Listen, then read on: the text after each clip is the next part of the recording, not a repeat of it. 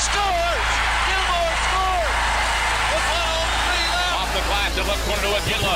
Iginla the left circle. Passing to Yell. A shot. Save made by All. Iginla. Rebound. Another shot. They score! The Flames win it! Yeah,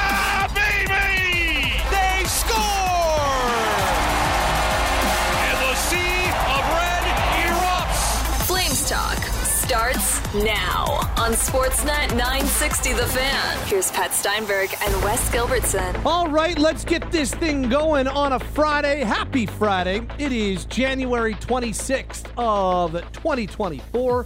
With Wes Gilbertson of Post Media, my name is Pat Steinberg. Welcome to a Friday edition of the Sports Drive, brought to you by Calgary Lock and Safe. Did you know Calgary Lock and Safe also fixes doors? If you have one that needs it, visit calgarylockandsafe.com slash doors. Uh, hello, Wes. Hey, buddy, how are we today? It's great. You know, this is the uh, final Flames Talk Friday and the Yeah. final Flames Talk day for a week.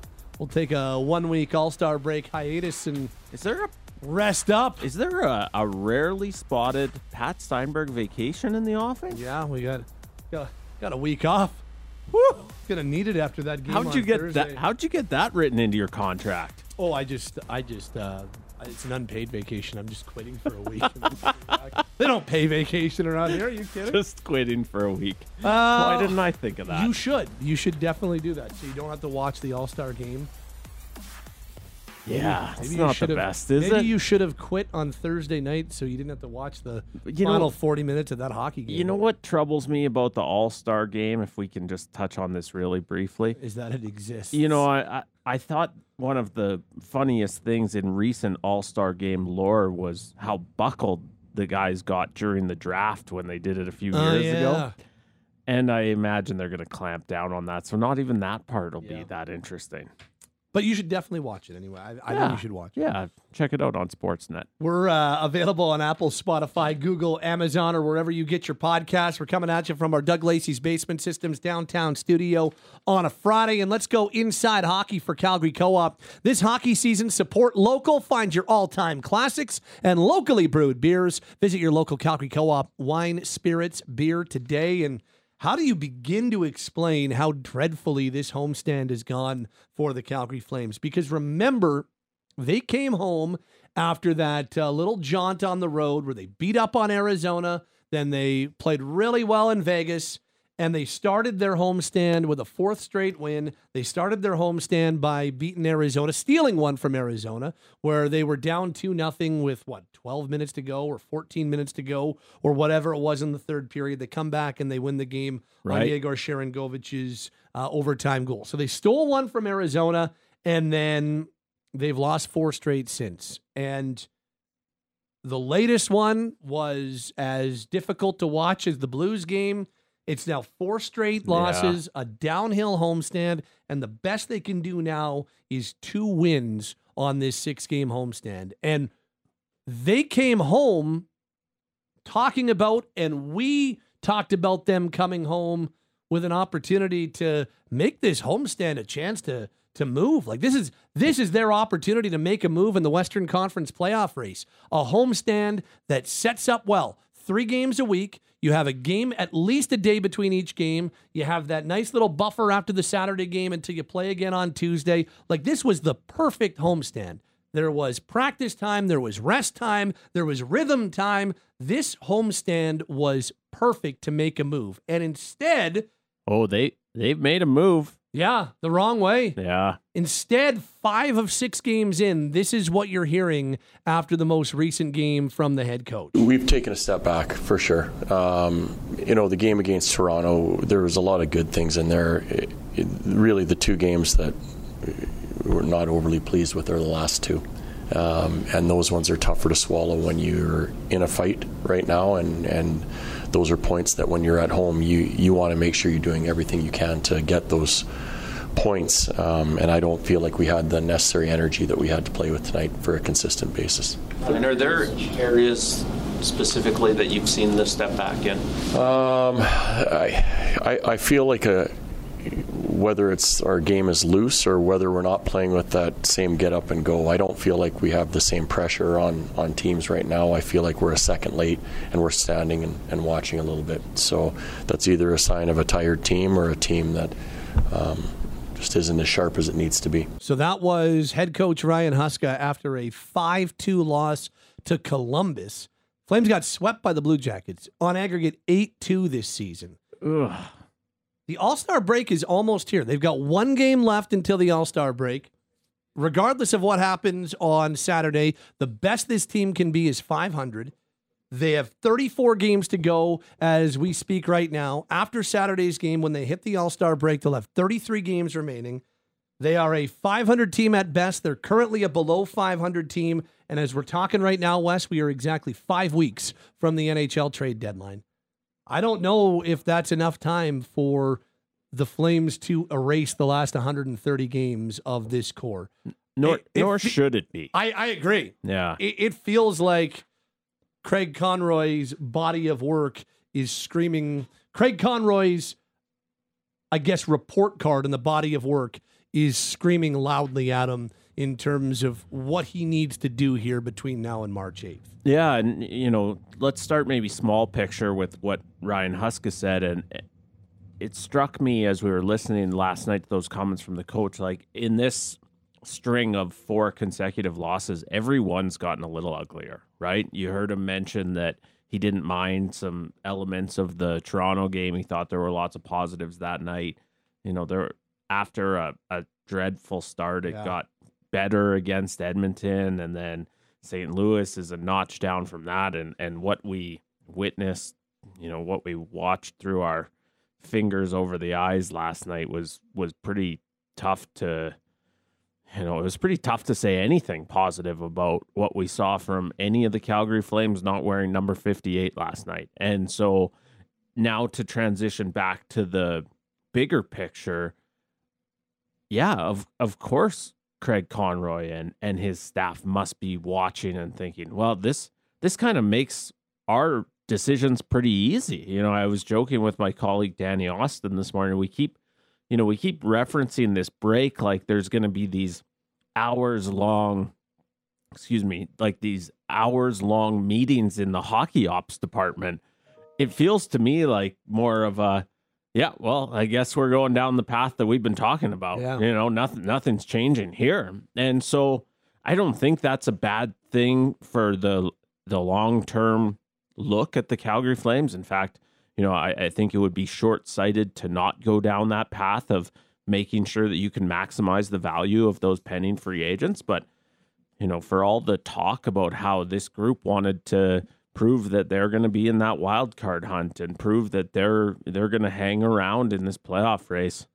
Man, it sure hasn't looked like it for the past four games. Well, and, and this is something that uh, Blake Coleman has talked about. It's something that Michael Backlund has talked about.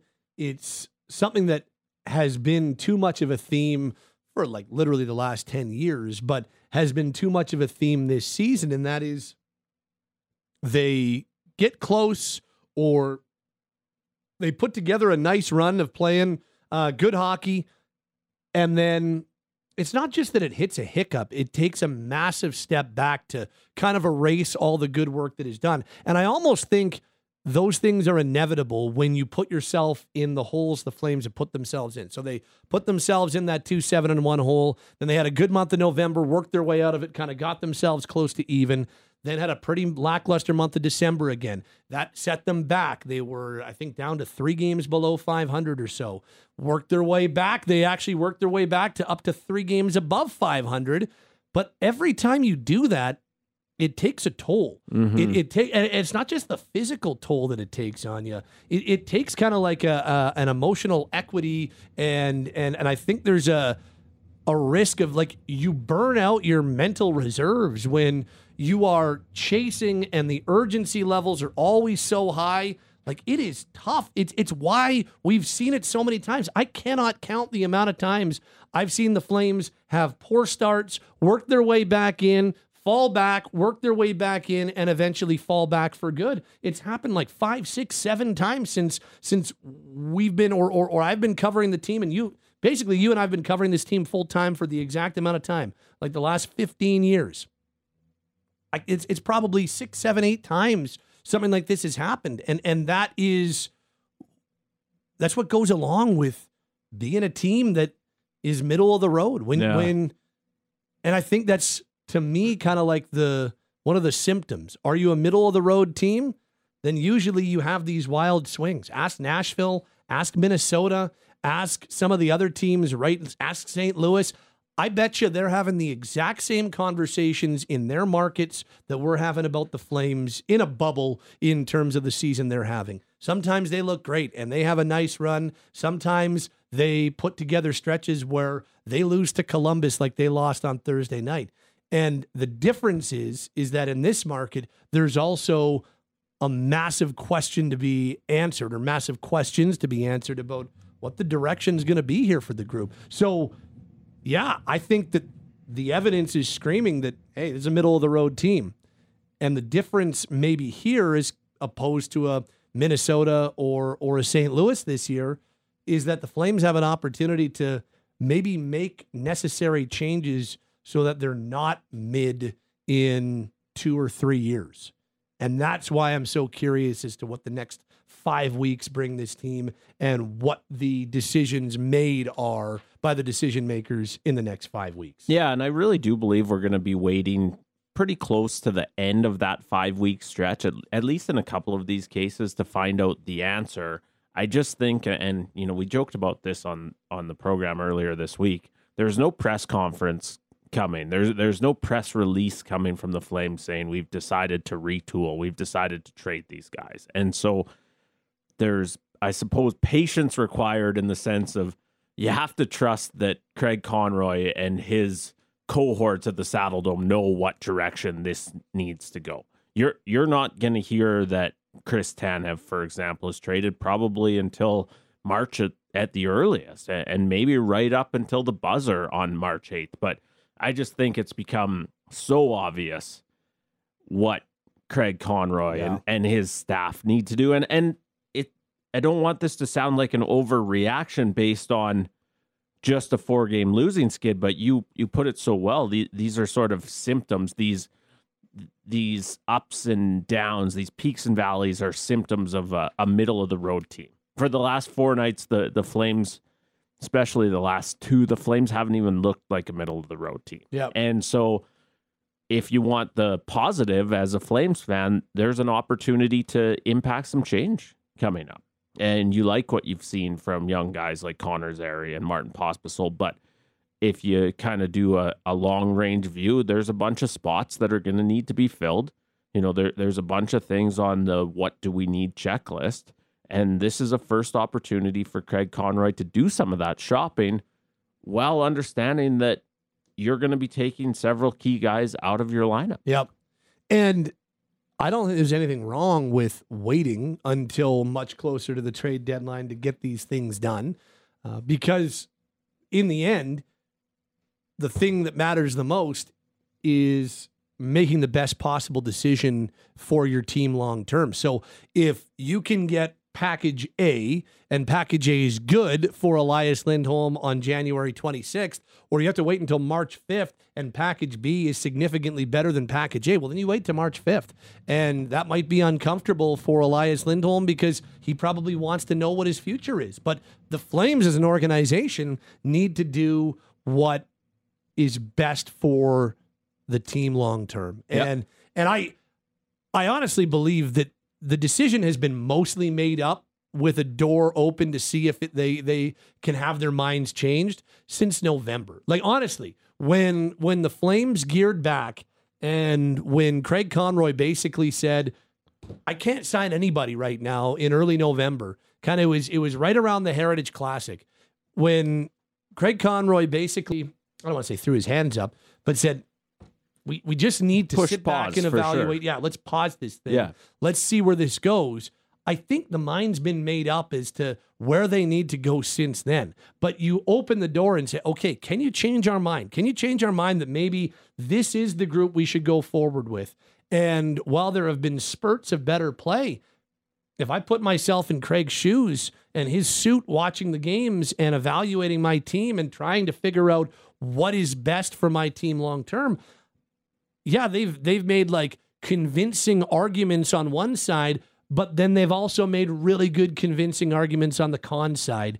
And when you're like it's it's like a video review. You need definitive evidence for you to overturn your decision. And I just don't think they've come anywhere close to giving management a definitive slate of evidence that says, no, no, this is it. This core can win a cup. This core can be a perennial playoff team. This core can compete with Vegas and Edmonton and hell, even Vancouver going forward in the Pacific Division. I just don't think they have. And so that's your mandate is to build a team that can. And so if the evidence suggests that this group can't, then yeah, you got to start making those changes. Yeah, I think all the way back to the golf tournament, and it might have even been raised. I'm sure it was raised several times before this, but I, I, think back to the the Flames charity golf tournament in September, and one of the questions Craig Conroy was asked that day during his media availability was, "Okay, well, what if you're in a playoff spot and those guys are unsigned at the trade deadline?" And his response was, "Well, those are going to be some of the toughest decisions that I have to make yep. in this seat." And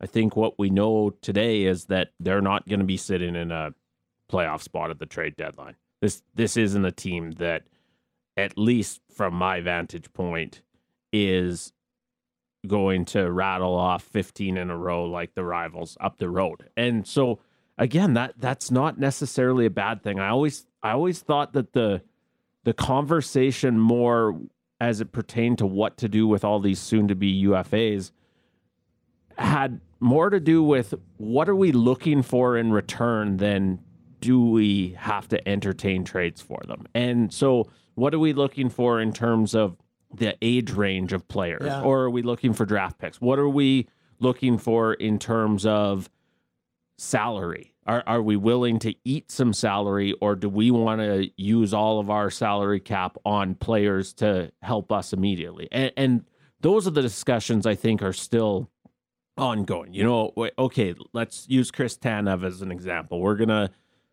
move him out. And so in one of these deals, not even the Tanev deal, but do we need a defenseman? And if so, what age range of a defenseman? Are we looking for a left shot or a right shot? Do we just want picks? Like, though, I think the conversation for the most part at the Saddledome has probably centered on that part of it more than the, hey, guys, should we trade Chris Tanev? Yeah and uh, maybe well maybe Tanev's the perfect example because that's a guy that's a guy that you never want to not have on your team. Yeah, like there would be if they kept him it's not like there's a downside to keeping him. The only downside is you don't make the change and don't get the return for but an that incredibly is big, valued. That is a big downside. It is a big downside. Yeah, and I think but that's I what, what, we're both is, saying. Like him staying here would be good for the team. Like it'd be good for other young defensemen. It'd be good for the room. That guy's a culture guy. Yeah, like, that's that's why Chris Tanev is coveted by Vancouver and Toronto and teams that feel like we need another culture, foundational culture guy right. who's also a damn good player to to help us get to another level. If you trade Chris Tanev, you'll beg him to come back in the summer. I don't necessarily think that is happening, but if you're trading away Chris Tanev, you're immediately looking for another Chris Tanev. But for the reasons you just spelled out, there's about 10 contending teams that should also be looking for a Chris Tanev, and you're the only team who's got one to sell. Yeah. That is an opportunity that you need to capitalize on. And that's what I've been saying. And, and, and it's why it's why my and I'm not saying that I'm right or wrong because there's still 34 games to go this season in five weeks to the deadline. So I'm not trying to take a victory lap or anything here. I want this team to do is uh, do well. It's look selfishly, you know, you know what's better when the Flames do well? The show with the name of the team on it. Like, pretty sure that Flames Talk gets more downloads and more ears on it when the team's doing well than when they're really hard to watch. We want the team to do well too, but I'd also like to selfishly, I'd also like to see them compete for a Stanley Cup one day. I think that'd be really neat to or or to see this team every year going into it being like okay, you know, is this the year they get past round two? I like to be where the Oilers are right now, where where and, and as bad as their start was, for the last three years, they've gone into the season saying, "Is this the year that, that you know this Oilers team goes deep? Do they have the right blue line so that Connor and Leon can get even further? Like that would be a really neat spot to be in."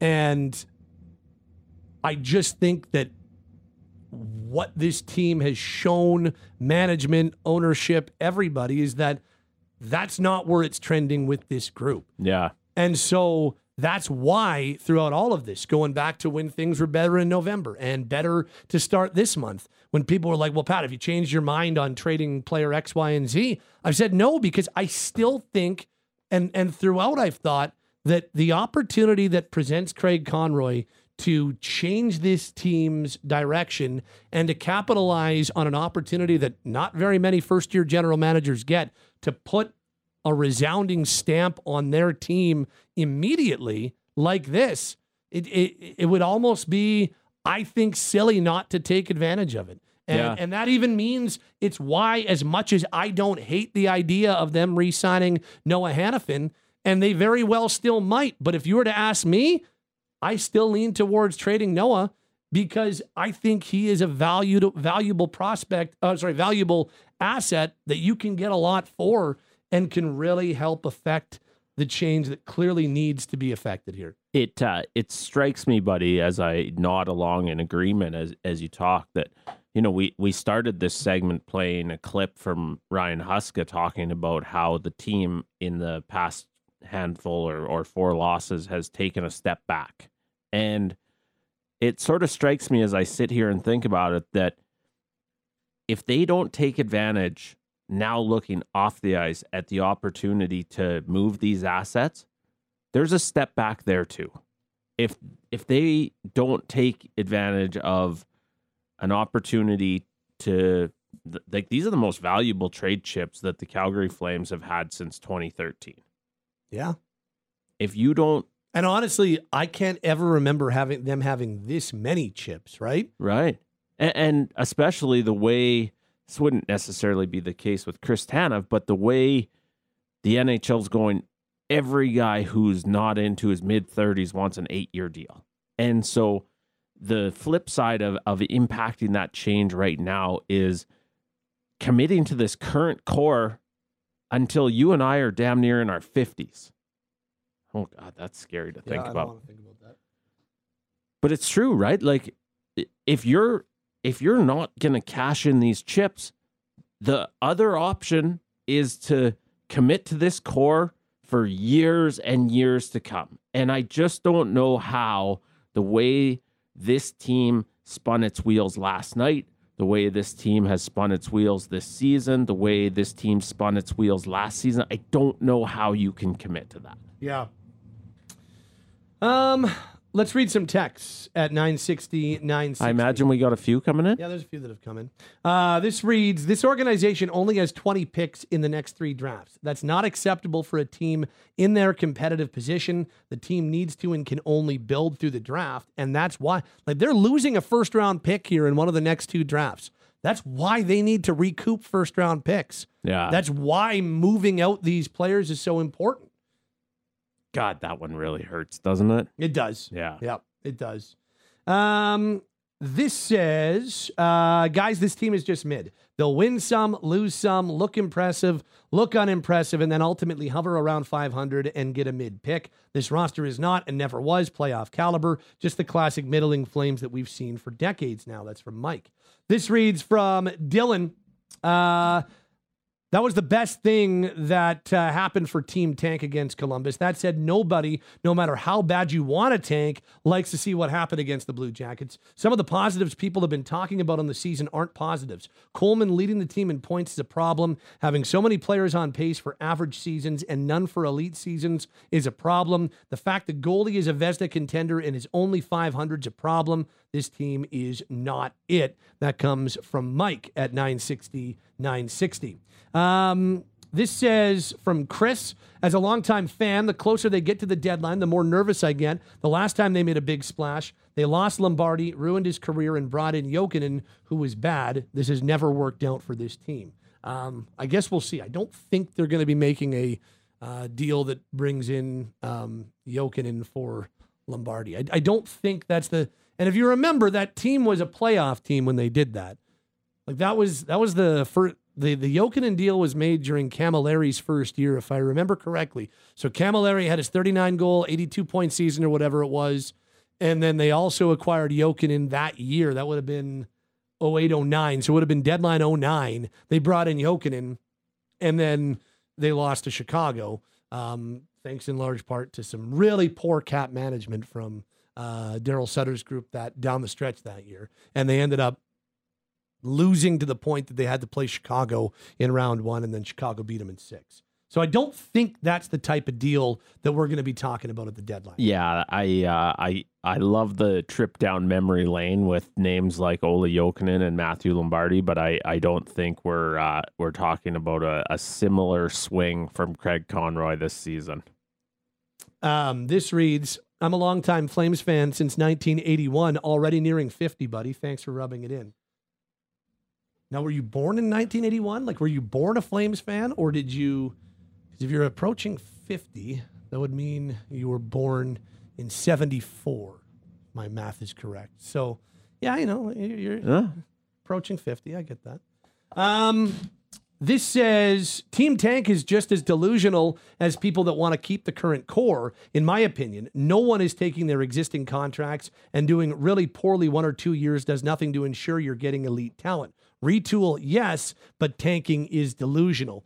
I, I guess the one thing I would say to that text before we hit a couple of rapid fire things in a second, the, the one thing that I would say to that is I do understand the reasoning that says if if they're going to make these moves and if they're going to be trading out player X, Y, and Z and bringing back young players, also getting an okay draft pick this year would be a, a nice way to help kickstart this thing going in the right direction too. I get Sure. that. Now to purposely tank so They're- you can get number one overall, that that's not realistic and just isn't going to happen. A- And They're never going to be that bad. And thank you for saying that. There's not a total tank coming. And I, I know that rebuild has become this sort of broad term that covers everything from we're going to go 20 and 62 to you know whatever the the upper end quote unquote of rebuilding looks like but there's there's just not a total tank coming from this organization this team as currently constructed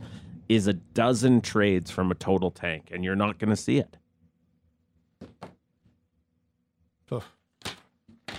Last night was rough. That was a bad game. Yeah, that last 40, like they were second best for two thirds of that hockey game. That Yeah. second and third period, they generated five shot attempts at five on five in the third period. One shot at five on five. You mix that in with AJ Greer's injury and Jonathan Huberdeau's five minute major. Oof. And it's not like the Blue Jackets were going great guns. No, I, I didn't come away like I will say that number 13 still looks like number 13 Yeah. despite no points, but he had himself a good game. But otherwise, you're like, okay, that Chinakhov guy looks pretty decent. Their Yeah. goalie was okay, I guess. Wasn't great. Didn't have to be. Didn't really have to be. Yeah. They barely tested him. Anyway, that's your look inside hockey for Calgary Co op. Let's go local Calgary from best from the West, Canadian produce to quality only Alberta meats. Find your local at Calgary Co op. Shop online or in store today. We will touch on Oliver Kylington's return to the lineup coming up on the roundtable because that was a resounding positive from the game on Thursday, regardless of the result. The AJ Greer injury was gross. That was hard to watch. I was I wish I wouldn't have seen it, but I did. I was like, "Oh, what happened?" And then I'm like, "I wish I didn't see that." Yeah. But yeah, he's going to be out a little bit here. Um, a little bit? yeah, it's going to be a while. Yeah. Uh, how about a bit? He's going to be out a bit. Oh god, that was just it. Ugh. I, I don't. Ugh. So, what does the fourth line look like versus Chicago? Is it is it Duehr back in? Duehr's got to come back in. I yeah, would imagine. I think so. I'm not sure. I'm not sure it makes a ton of sense with one game before the break to bring a guy up. From California. Yeah, if you have 12 healthy forwards, but you never know if there's a if there's a guy that they like to audition, you know, send a message that you're the next guy on our radar, then I suppose you could justify the airfare from San Jose, but I I think we're probably looking at Walker Duehr and and the two young guys that have been playing on the the fourth line. Other good news is that maybe after the All Star break, that fourth line looks very different. Yeah, because both Kevin Rooney and Jakob Pelletier in the lineup Friday for the AHL Wranglers against the uh, San Jose Barracuda. Wranglers will kick off a five game road trip or continue a seven game consecutive run on the road. They came back. That's why I'm. They came back to Calgary. That's why I'm kind of not calling it a seven game road trip. But Rooney and Pelletier in. Awesome news. They haven't played since the preseason. They've been on their conditioning, not even on a conditioning loan. They've been they've been with the Wranglers for a few weeks now, but have been working their way back to playing. Don't know if they're going to play the back to back. They play Friday and Saturday, so don't know if they're going to play Saturday's game too. But they're definitely playing Friday night, and then maybe they can get two or three other games in before the AHL pauses for their All Star, and the Flames right around the same time are getting back to their regular season wouldn't be a shock if Pelletier and Rooney are with the team at some point after the All Star break. You know, the way I, I see it unfolding is there's going to be a pretty good sort of audition happening with the Wranglers during the Flames bye because they're going to send, I'm sure, Adam Klapka back. They'll, they'll send Cole Schwindt back. They'll likely, because Walker Duehr's just cleared waivers, send him back. Like they're going to be sending a bunch of forwards back to the Wranglers. And basically telling them, hey, whoever the top X number are coming back to the big club after the bye. And so there's going to be some good auditions going on down there. Yep. I let me just throw this in quick because I wrote about Walker Duehr today. You can find it on the post media sites. I am really curious to see how he responds. I, I know it can be such a kick in the teeth for a guy to not only go on waivers, but then to go through waivers when 31 other teams basically say, nah, we're not interested. And I had a good chat with Walker. I think he realizes what's been missing in his game. You know, he talked about how yeah. confidence for him doesn't mean toe dragging. It, it means using his size, using his speed and his physicality. I think I think he's had some time to sort of consider maybe losing the plot a little bit in terms of what makes him a successful NHLer. And now after that wake up call, if you want to call it that, of passing through waivers. I'm curious to see if he can make the most of this opportunity. One more game on the homestand Saturday versus Chicago. It's a uh, good piece with uh, Walker and Wes up wherever you get your post media news. As uh, we're coming at you from our Doug Lacey's Basement Systems downtown studio, wet basement. They have a lasting solution to keep your basement dry. If you experience any water in your basement, contact Basement Systems. They're all things basement. You Visit dlbasementsystems.com.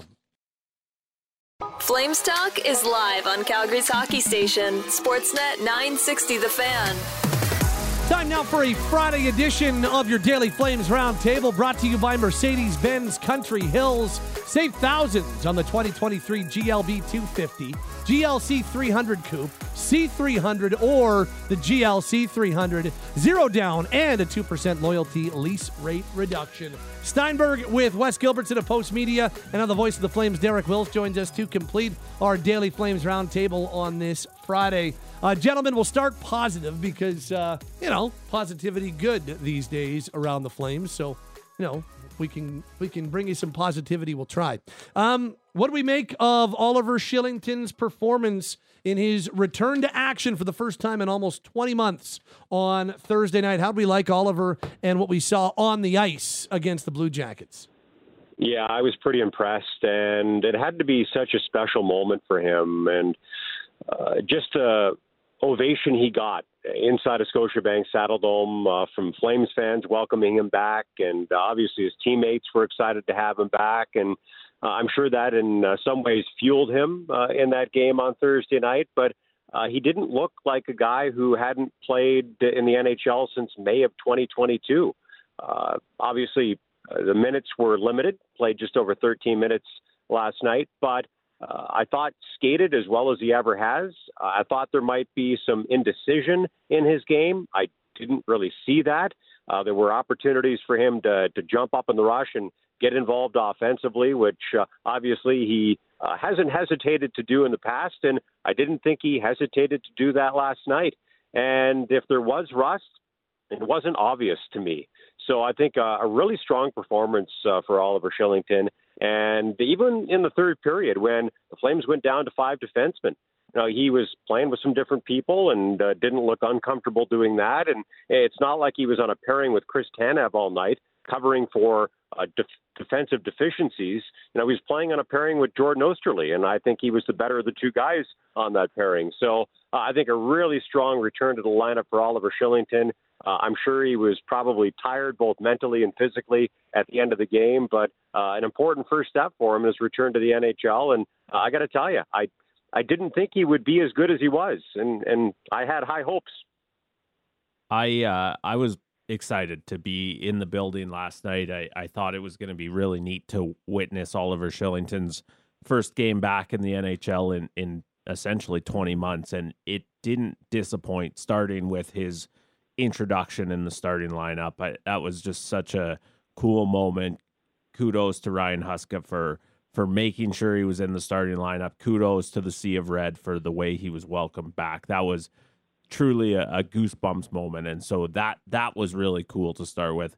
And I thought I thought Oliver Kylington performed really well. I, I thought there certainly were some signs of rust, and and if you didn't think you'd see those, then you know you were you were going in with sky high or beyond sky high expectations. I to Wilsey's point, like his skating remains his greatest strength by far, and and he certainly looked like a a guy who was moving around the ice a, as well as ever. You know, the, where I saw the rust was I can think of two or three rushes up the ice where the feet were probably moving faster than the hands, and and he ended up sort of bobbling as he as he tried to weave through a couple defensemen, bobbling the puck away. That that's going to happen at high speed sometimes at any moment, even if you haven't missed 20 months worth of NHL action, but that's where I saw the rust and and I hope that doesn't come across as critical because I think Oliver Kylington, at least through my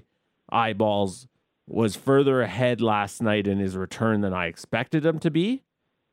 You can just tell that there certainly is some rust to be knocked off there. The uh, and and definitely there were a couple of times you're like, okay, that, that's just going to take some more reps and more, you know, that that timing will come back only by playing more NHL games, and and it will come back. You know, I thought the most positive part was, you know, Wilsey, as you pointed out, uh, Jordan Oesterle saw two shifts in the third period. One of them came in the first 70 seconds, and the other came after the empty netter when it was 5 2. So Jordan Oesterle essentially was sat down for the entire third period. And as a result, you know, Oliver Kylington saw five shifts in the first, six shifts in the second, and then seven shifts in the third. So they were actually able to build him and and build his minutes as the night went along, which I think is a big positive as opposed to the other way around, where you know it kind of tails off and he gets more tired and you feel like you have to ease back on his minutes as the night goes along. So I I I think that the timing stuff and the the small pieces of evidence of rust are to be expected and are things that are easily uh, or are going to easily be knocked out of the game going forward here. He played just over 13 minutes against the Blue Jackets. Maybe that's up to over 15 minutes against Chicago. Then there's that week off and then maybe on the road trip it's back up to 16 17 minutes like I I thought it was as positive a return as you could possibly get for the amount of time that he had off. You know, just talking uh Willsy talking to and and hearing Megan talk about it as much as she has, just you know, like the the amount of time she emphasized that you don't lose it, right? Like you don't lose your ability to skate, you don't lose your instincts, you don't lose the things that make you a world class athlete, even if you've taken X amount of time off. And I think that was fully evident. The things that make Oliver Kylington the hockey player he is, his skating, that was check mark. Nothing was lost from May 2022 to Jan 2024. His instincts, they were still very much on display. Those are the two things that, that make Oliver, the, the two main things that make Oliver Kylington the NHL quality player he is. And they were both on display. And the things that you need to have come back only through game action, they're I, I, I think we're quite confident they're going to come back through game action. So I'd give that an A plus return, guys. That was uh, that was super encouraging. Yeah, and it's unfortunate the Flames uh, couldn't make what was a special night uh, more special by beating the Blue Jackets on Thursday night. But uh, you guys can watch the game a little bit differently than I can. When you're calling a game, you've got to chase the puck around, and uh, you can't really uh, turn your attention to other things. So maybe you guys saw some stuff that I didn't see uh, that led you to believe that there was rust there, and I'm sure there was some rust there. And you know, I saw a couple of things, but they weren't big things; they were little things. And if someone who hadn't gone almost two years between playing in NHL games had done those things, I wouldn't have jumped to the conclusion that uh, they did them because they hadn't played in the league in a while. So I thought it was a really positive return for Oliver Kylington. And uh, the other thing to, to keep in mind is that the last time you played an NHL game for the Flames, different head coach, different way of playing. Uh, of course, uh, the Flames, after switching from Daryl Sutter to, to Ryan Huska, went from playing man on man in the defensive zone to zone. And for the guys who were here last year and played in all or most of the games and were here to start this season, that was a big adjustment for those guys.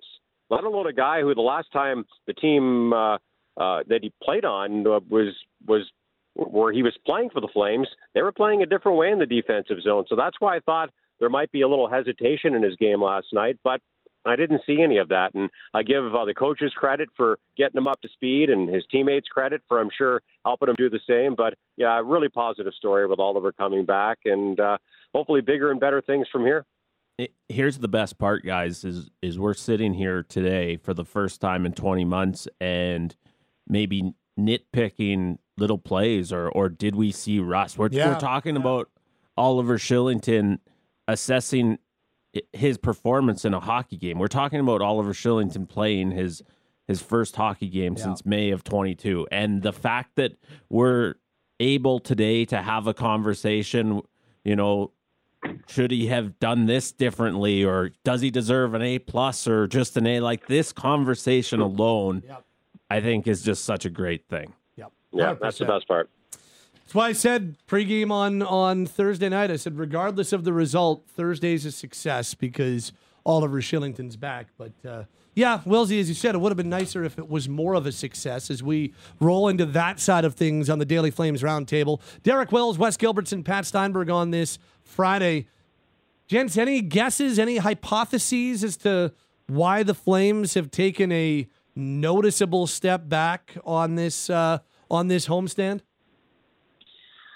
Oh, that's a tough one. Uh, I mean, they were definitely trending in the right direction for a long time.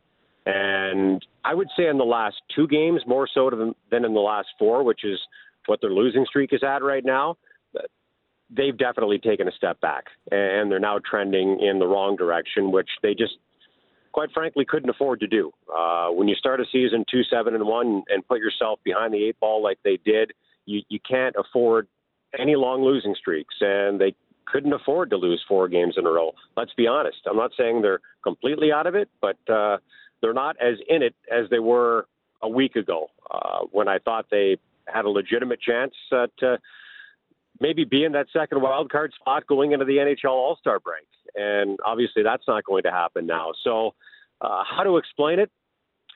This is going to sound like me making excuses, and, and I did ask uh, about it last night on the post game show. I think there's some mental and physical fatigue there, and, and the reason I was wondering about that, even going into last night's game, was that last weekend, and I know that uh, they have to give the guys uh, a certain number of days off every month.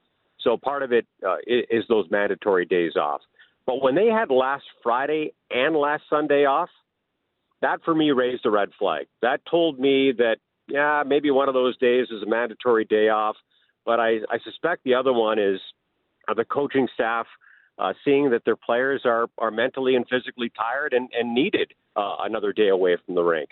And today was an off day for the team, coming off a fourth straight loss last night, and probably a scheduled one. I'm not saying that uh, that they thought the guys retired and that's why they gave them today off. But uh, I do think that there is some mental and physical fatigue there. There's uh, been uh, heaviness around this team in, in more ways than one. Uh, I think the fact that they've still got a few pending UFAs, and we're all wondering what's going to happen with those guys. I've got to think that's at least back of mind for a number of the players. But uh, th- there have been some good stretches during this four-game losing streak. I thought they played well enough to win versus the Maple Leafs. Auston Matthews scored three goals and added an assist, and almost single-handedly beat them. Thought they played well enough to win last Saturday's Battle of Alberta against the Oilers. It's a one-one game in the third period, and the game-winning goal is scored from behind the net when a puck bounces off two or three players and in. That's completely bad luck. Now, there's an old saying, you make your own luck. And I think that applies for me more so to what I've watched in the last couple of games, e- even in Thursday night's game uh, against the Blue Jackets. The first four goals were basically scored into an empty Flames net, even though Jacob Markstrom was on the ice. A bad bounce off the referee on the one nothing goal. Um, Markstrom, I guess you could fault him for the two one goal because you know, he cleared it up the boards and was a little slow getting back into his net.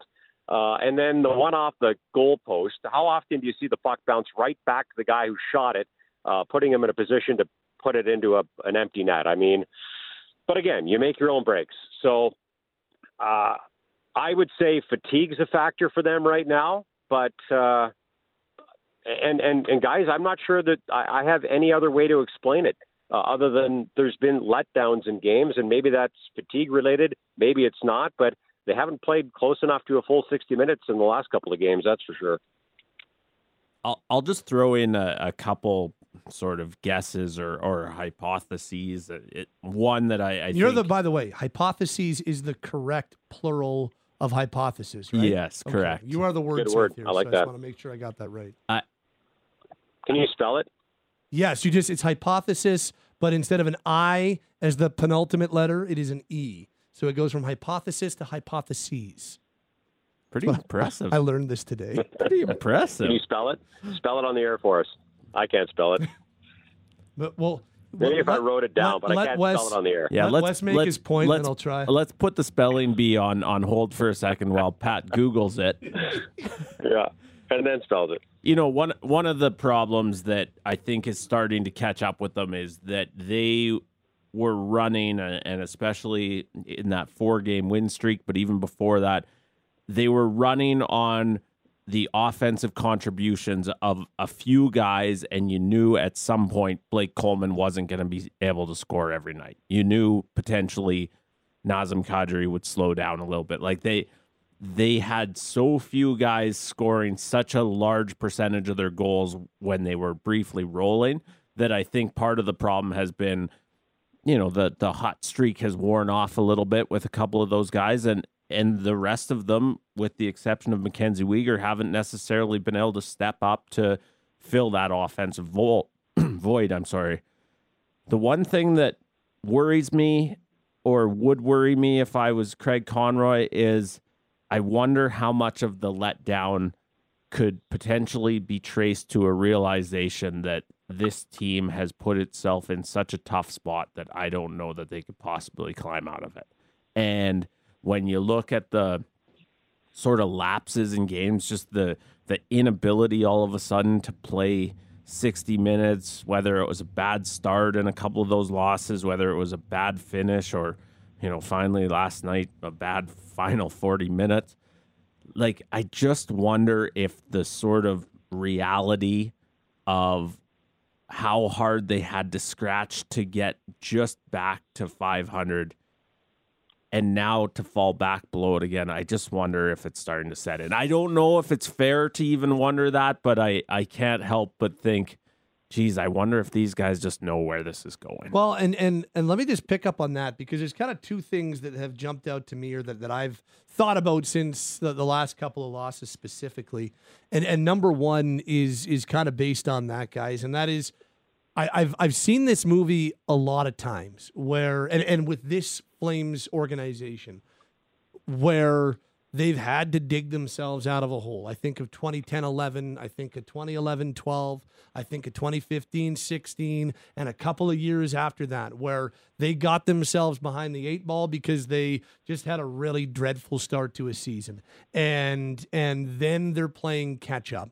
And you know what? They played catch up effectively. And then that catch up takes a toll um, not the condiment. That catching up takes a toll. And and it means that you have to expend a lot of physical but emotional equity too. And eventually you get drained as a human, and then when enough humans are drained, then the team gets drained, and then you get your second wind, and you you fall back and you work your, yourself back up, and then it happens again. And the Flames have gotten themselves behind the eight ball where they were five games below 500. Then they worked themselves back close to even. Then they fell back to three, four games above 500. They worked themselves back and, and above even where they were three up on it. And now they're back below. And I just think continually chasing takes a toll in a lot of different ways. That's one. And then here's two. And I said this earlier, Wilsey. You know, this is now 130 games since Johnny Gaudreau, Matthew Tkachuk are no longer here.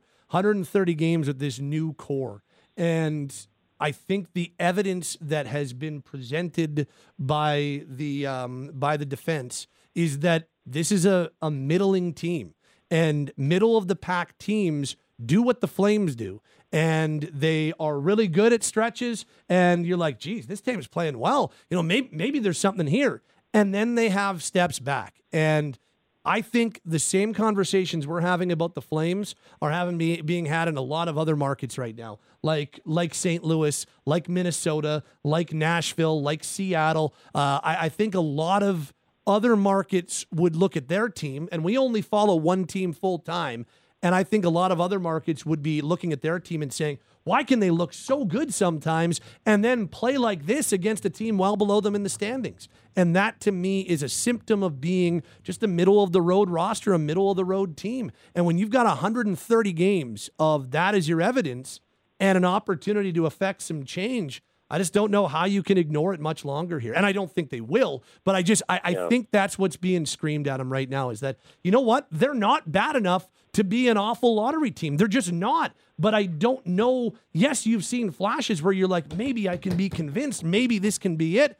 And then it always inevitably takes a step back. That to me is your indication that this is really what we feared this group to be for a while now. And that is a middle of the road bubble playoff team at best. And so that that probably is what they're going to be while this roster remains intact for however long it's going to remain intact.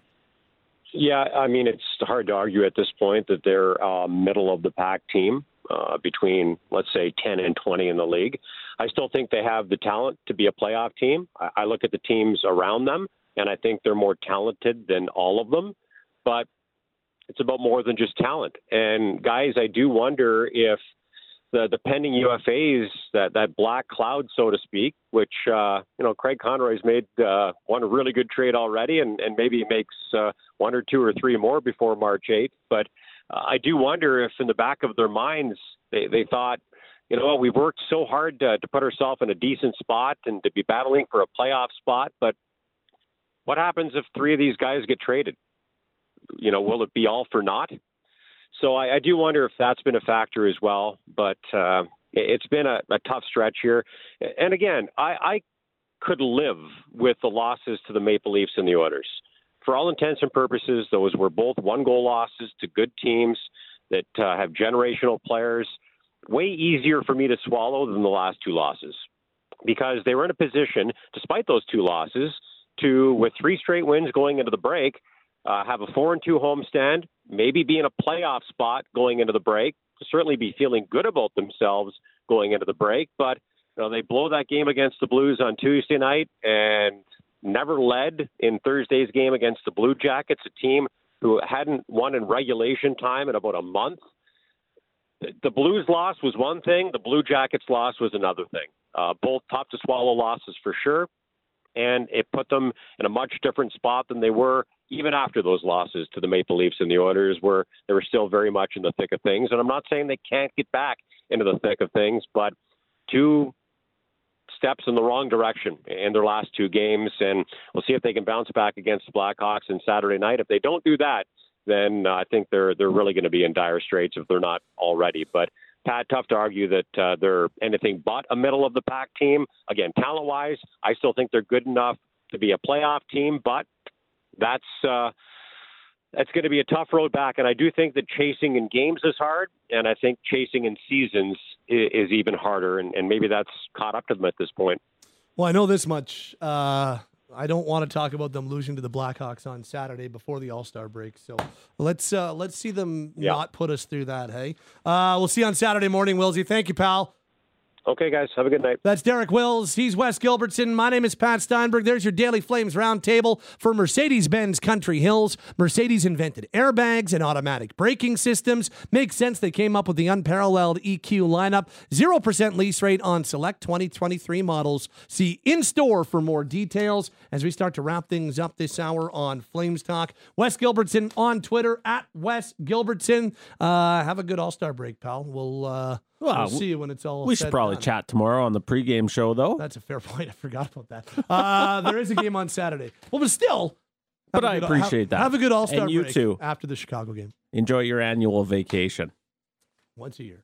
Uh, for Wes Gilbertson, my name is Pat Steinberg. Uh, Cam and Shan, our producers this hour. And this hour has been the Sports Drive brought to you by Calgary Lock and Safe. Did you know Calgary Lock and Safe also fixes doors? If you have one that needs it, visit calgarylockandsafe.com slash doors.